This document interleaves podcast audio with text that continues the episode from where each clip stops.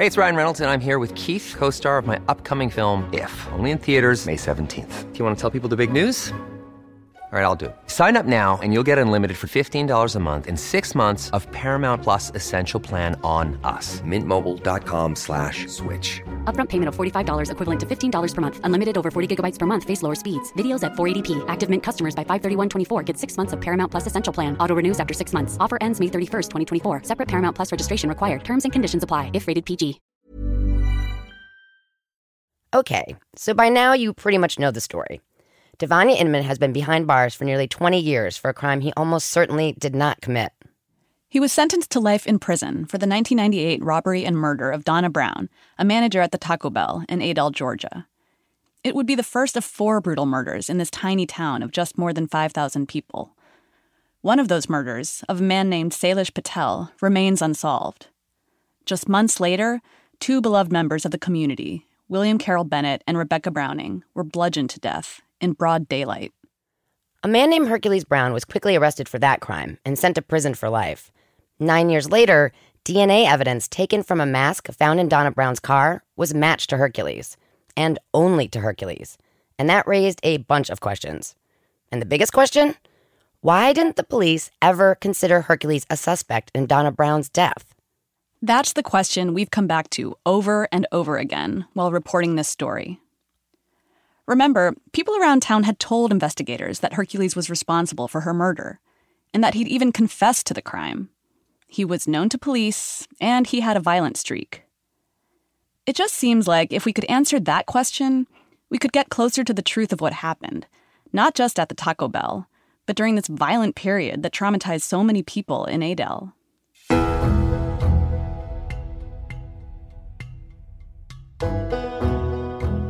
From The Intercept, I'm Liliana Segura. And I'm Jordan Smith. Welcome back to Murderville, Georgia. When we set out to report this story, we wanted to understand why Devonia Inman was convicted. We learned a lot, but didn't come away with a definitive answer. Why? Partly because, if you noticed, we got a lot of doors slammed in our face. Key law enforcement just didn't want to talk. But we didn't give up. We kept trying. In this final episode, we wanted to give you a glimpse of what that's like. First up, tracking down Adel police detective Jimmy Hill. I think Jimmy Hill is the reason why this case, I think as he was the lead investigator, and if y'all could talk with Jimmy Hill, I think that's who you need to talk to. Why it, you started to say you think he's the reason that this didn't I just think his investigation, he was the head investigator of the police department. I think he's the one that put the case together. That's Earlene Goodman. She was part of Inman's original defense team. Remember, the Adel Police Department was so small that it didn't have the resources to handle a big murder case. So they called in the Georgia Bureau of Investigation. GBI agent Jamie Steinberg took charge. Jimmy Hill was his local partner.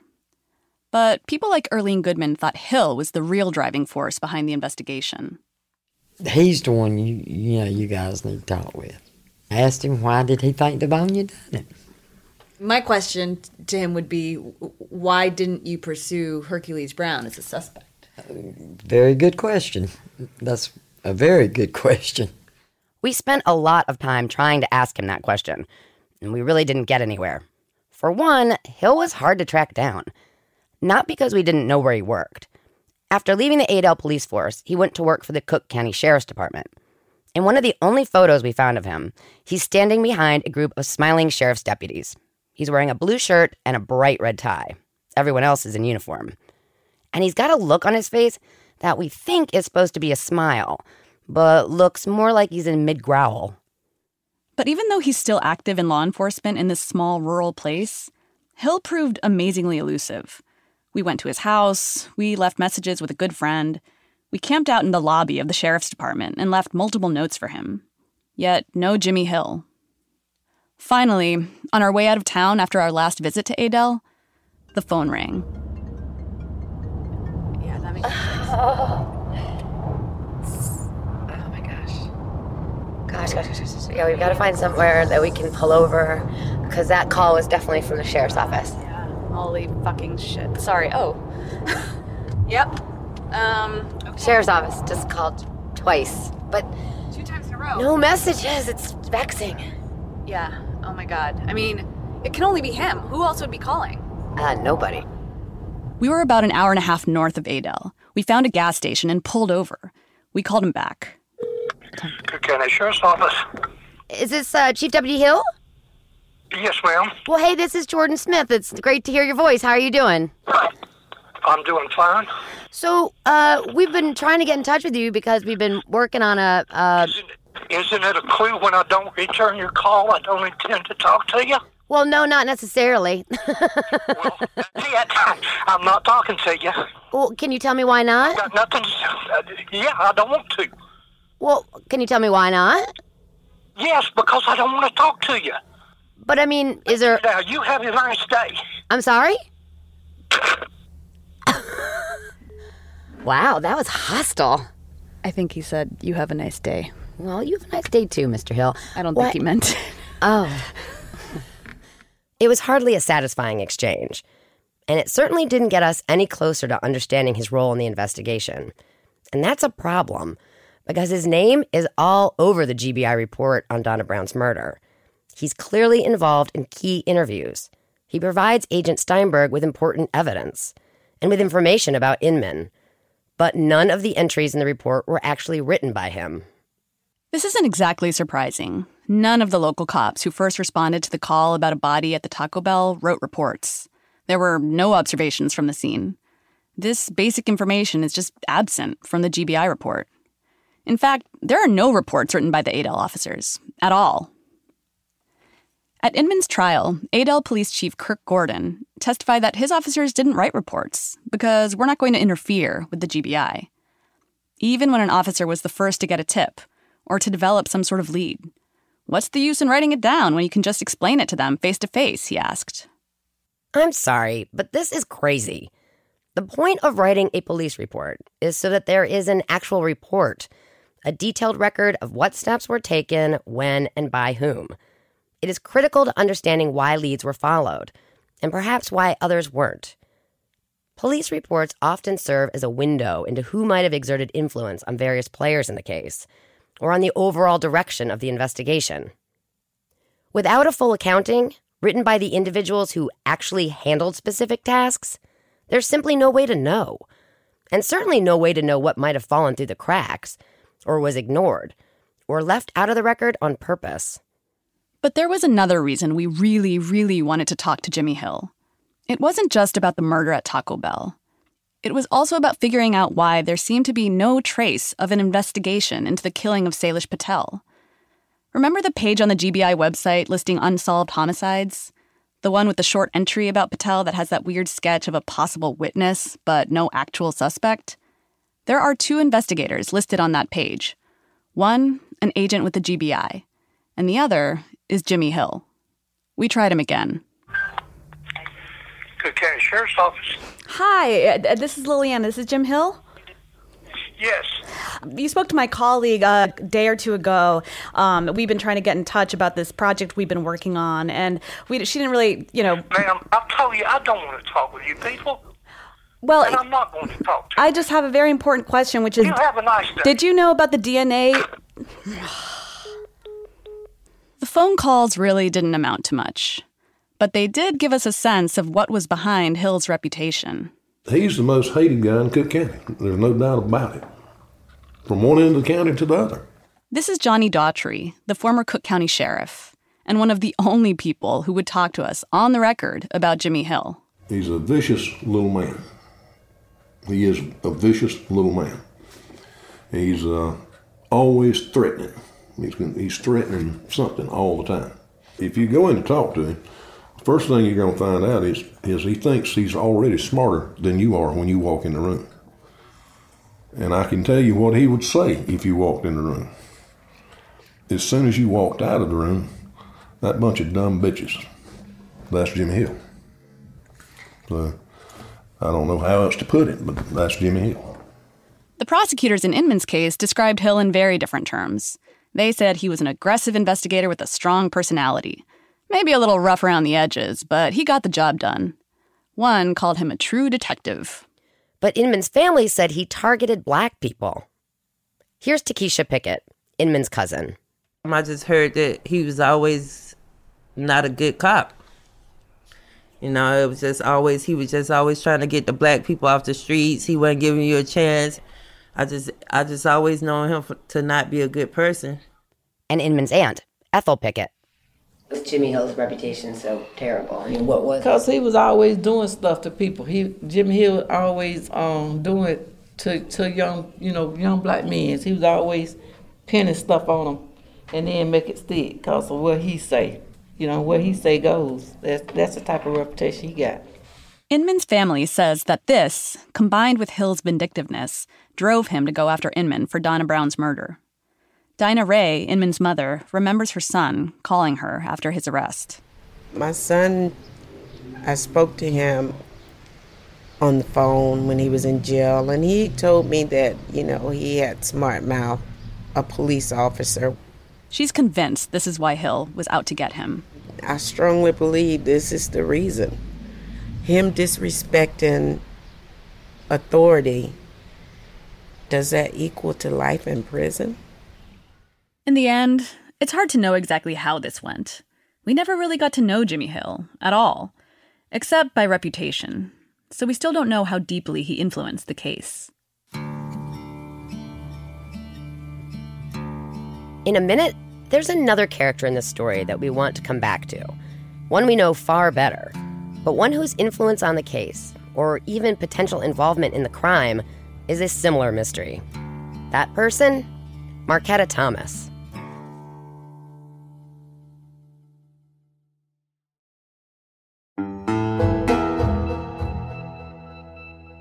If you remember, Marquetta Thomas was a sister of Inman's girlfriend, Christy Lima, and she really hated Inman for the way he treated her sister. So when the cops came around asking where Inman was the night of Donna Brown's murder, Thomas threw him under the bus, said he hadn't been around that night. And worse, later she said that he'd talked about jacking and robbing places around town. Eventually, she said he'd talked about robbing Taco Bell. Then she took it all back. She testified at Inman's trial that she'd been coerced by the GBI into implicating him. When we met Thomas, she was filled with remorse. She had only recently gotten out of prison herself, and her son was serving an 80 year sentence for a robbery murder. She told us she thinks about Inman all the time. I haven't spoke with him. I would like to, but I don't know if I could handle his rage if he is angry or mad or hurt because of what I've said or did, which, you know, I'll accept, but I would like, you know, forgiveness. You know, that would be peace. She also told us that she had worked hard to turn her life around. She became involved with the ministry while in prison. When she got out, they put her up in an apartment and paid the rent for three months so that she could get job training. She found work in a warehouse and devoted herself to her church. Now she's a youth minister and sings in a traveling choir. You should sing for us. Yeah, I will. I can. I can. I'm not shy. It's a gift. Let me see what I can sing. Um, it's just a, a worship song that we sing. It's called "How Great Our God." Um, the splendor of a king, clothed in majesty. Let all the earth rejoice. Let all the earth. rejoice. Look, we like Thomas. She was personable and open. But you know, she's also, what's the word? Complicated. This too comes back to the GBI report. We've talked a lot about how confusing it is, and about how some key things, like really any mention of Hercules, seem to be absent. But what we haven't said before is that Marquetta Thomas is all over it. And not just as the person who implicates Inman. A lot of people around town seem to think that she had something to do with the murder at Taco Bell. We didn't bring this up before because, honestly, it raises way more questions than answers. Marquetta, I'll never forget Marquetta. Marquetta was something else. Do I believe Marquetta was involved? Um, yes, I think so. Because Marquetta was involved in everything. In Adel, it seemed like. That's Earlene Goodman again. She's not the only one with that impression of Thomas. When it came to the murder at Taco Bell, a bunch of people had stories for the cops that somehow involved Thomas. One was her manager at Waffle House. Remember, Thomas worked the night shift there. But the night of Donna Brown's murder, the manager said Thomas didn't show up for work.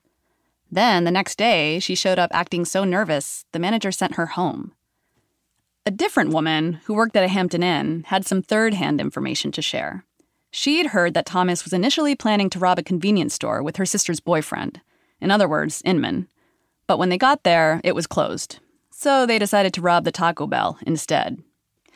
This was pretty sketchy stuff, but we asked Thomas about it. Well, you know what's weird is like in the big police report, there are places in there where people are basically pointing at you as possibly having been involved Right. in that crime. I heard about that a while later, but it didn't bother me because I, I know it wasn't. I didn't have anything to do with it, or I wasn't around, so it really didn't bother me at all. Didn't penetrate me because I was like, man, whatever. Yeah, right. Whatever might have been behind these various rumors, it's hard to know what the cops made of them, if anything. In part because the GBI report, as you know, is totally opaque. In fact, the report was so confusing. At a certain point, Liliana decided to make a master timeline, one that included everything that happened in Adel over a period of about two years, and including all four murders. It was to get a better sense of how all the pieces fit.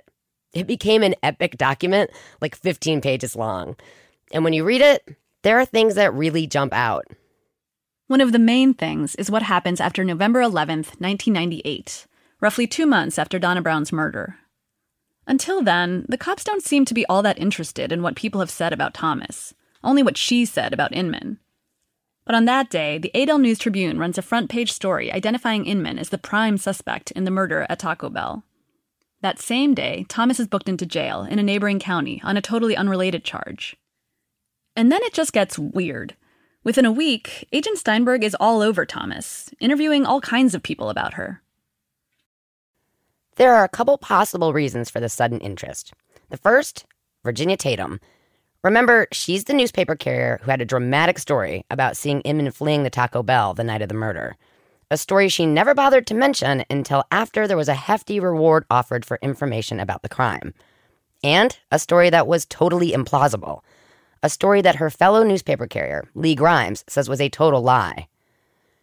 Tatum also told the GBI she saw a woman in a second car that night, one the cops decided looked like Marquetta Thomas. This could explain their sudden interest in her. It could explain it.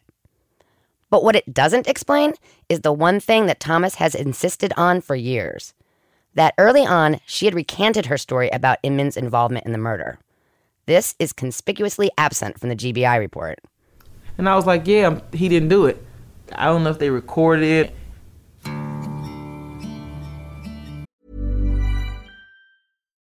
Would you like to look five years younger? In a clinical study, people that had volume added with Juvederm Voluma XC in the cheeks perceived themselves as looking five years younger at six months after treatment. Look younger, feel like you. Add volume for lift and contour in the cheeks with Juvederm Voluma XC. Reverse signs of aging by adding volume to smooth laugh lines with Juvederm Volure XC. For important safety information and to find a licensed specialist, visit juvederm.com. That's J U V E D E R M.com. Not for people with severe allergic reactions, allergies to lidocaine, or the proteins used in Juvederm. Common side effects include injection site redness, swelling, pain, tenderness, firmness, lumps, bumps, bruising, discoloration, or itching. There's a risk of unintentional injection into a blood vessel, which can cause vision abnormalities, blindness, stroke, temporary scabs, or scarring. Talk to a licensed specialist to find out if it's right for you. Millions of people have lost weight with personalized plans from Noom, like Evan, who can't stand salads and still lost 50 pounds. Salads, generally, for most people, are the easy button, right? For me, that wasn't an option. I never really was a salad guy. That's just not who I am. But Noom worked for me. Get your personalized plan today at Noom.com. Real Noom user compensated to provide their story. In four weeks, the typical Noom user can expect to lose one to two pounds per week. Individual results may vary. There's something even bigger that is also missing from the GBI report. Something we only discovered earlier this year at the end of our reporting. That there was another person who came forward with information that should have made investigators question whether Inman was really the right suspect. And that's Kim Brooks. Brooks is the woman who took over as Taco Bell manager after Donna Brown died, and who tried to tell the police that her coworker, Hercules Brown, was acting odd, and that he'd all but confessed his involvement in the murder. Remember, this is the new evidence contained in an appeal filed last winter. It is still pending. According to Brooks, she came forward with this information by December of 1998. But, as usual, instead of looking at Hercules, the cops looked away. They seemed to obsess over Marquetta Thomas. It's pretty inexplicable, but totally par for the course. They talked to a couple of Thomas's old school counselors, then a guard and a nurse at the jail. And then a bunch of jailhouse snitches, women who said Thomas had variously confessed to being involved in Donna Brown's murder. One said she mentioned having $800 from the crime. Another said Thomas had bragged about burying the gun. A third mentioned something pretty out there about Thomas having made a bomb from a Coke can. This is how they spent the month of December. No sign of Hercules in the report. By the end of the year, Steinberg had refocused all of his attention on Inman. There is one sign in the report that Hercules was on their radar. Less than a week before Inman was indicted for murder, on January 4th, 1999, Steinberg got a tip that Hercules shot Donna Brown and tossed the gun behind a convenience store.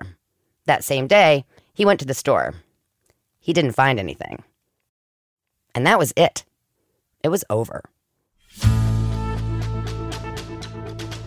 So, what does all of this mean?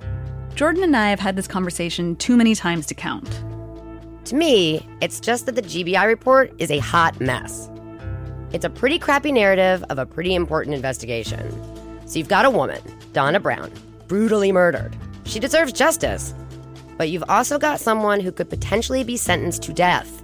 Inman wasn't, but that was on the table. I mean, there's a premium on getting this shit right.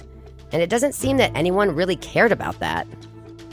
And the one thing we know for sure is that Hercules was in Donna Brown's car, and he's the only one that the evidence shows was involved in her murder. The only one. And they completely ignored him, even when they were told multiple times about his involvement. And then, even more egregious, when they found out there was DNA tying him to the crime, they essentially shrugged their shoulders. For me, when I back up and look at everything that happened after Kim Brooks comes forward, it's just so damning. Here was this woman who was courageous enough to contact police, not just to share information that might be relevant to the murder of Donna Brown, but to warn them that Hercules was a dangerous man. If you look at the overall timeline, every time Hercules comes up after Inman is indicted, he's committing some kind of violence. There's the woman he beats up in June of 1999, then the man he's sent to the hospital the following summer. And then, just a month and a half before Hercules kills Bennett and Browning, there's his run in with police, where they find a gun and a black cloth cap with two eye holes cut out. It's like this rolling disaster in slow motion. And then there's Salish Patel. Right. He's killed right in the middle of all of this, and his murder is still unsolved. Exactly. Is there a connection? We don't know. Did anyone look for one? We don't know that either. We decided to check in one last time to see if the GBI had any updates about that supposedly ongoing investigation. We called Agent Mark Pro. We're trying to do some stuff. The case agent has got some stuff that he's trying to do as far as any physical evidence that they're trying to work on. Basically, that's where he's at. He's got some people that he has to make contact with. Once he does that and secures some stuff with them, we're going to have to have that stuff tested. Then we'll kind of go and see where we got once we do that. That could be something that could be, uh, I don't want to say something that, that'll. Again, it was a bunch of bullshit. Once he does, it'll help us in a direction that we need to go based on what he's looking at right now. Because we've been going in a direction, but if the information doesn't pan out the way we think it will, we'll have to take a new direction. Okay, so just to be clear, um, the physical evidence you're talking about for testing, is that new evidence? No, we're just following up on existing evidence that we have. It's nothing new. Is there a potential suspect in the case? No, not right now. Not very enlightening.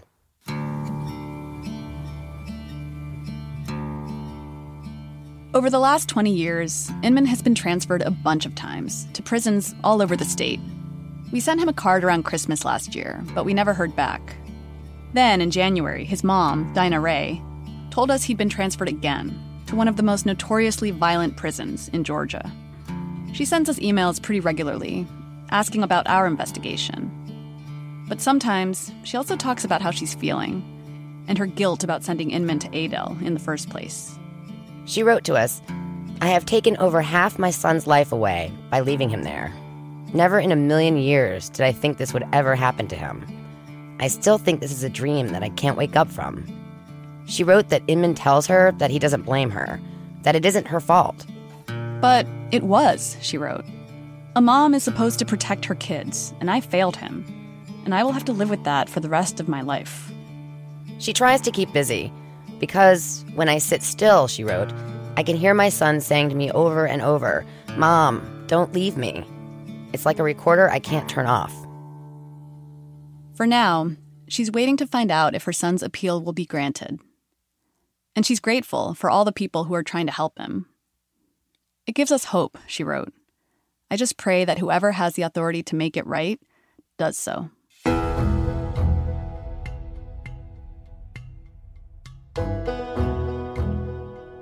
Murderville, Georgia is a production of The Intercept and Topic Studios.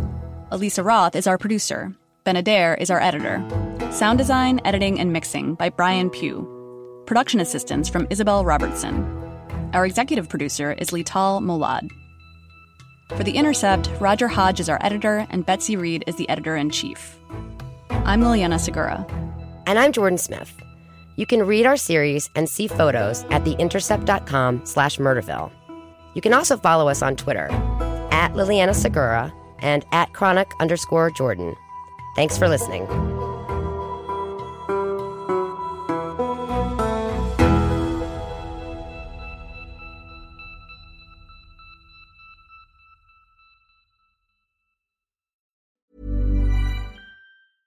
Imagine the softest sheets you've ever felt. Now imagine them getting even softer over time. That's what you'll feel with Bowl and Branch's organic cotton sheets. In a recent customer survey, 96% replied that Bowl and Branch sheets get softer with every wash. Start getting your best night's sleep in these sheets that get softer and softer for years to come. Try their sheets with a 30-night guarantee. Plus, get 15% off your first order at bowlandbranch.com. Code BUTTERY. Exclusions apply. See site for details. Even when we're on a budget, we still deserve nice things. Quince is a place to scoop up stunning high-end goods for 50 to 80% less than similar brands. They have buttery soft cashmere sweaters starting at $50, luxurious Italian leather bags, and so much more. Plus, Quince only works with factories that use safe, ethical, and responsible manufacturing. Get the high-end goods you'll love without the high price tag with Quince. Go to quince.com slash style for free shipping and 365-day returns.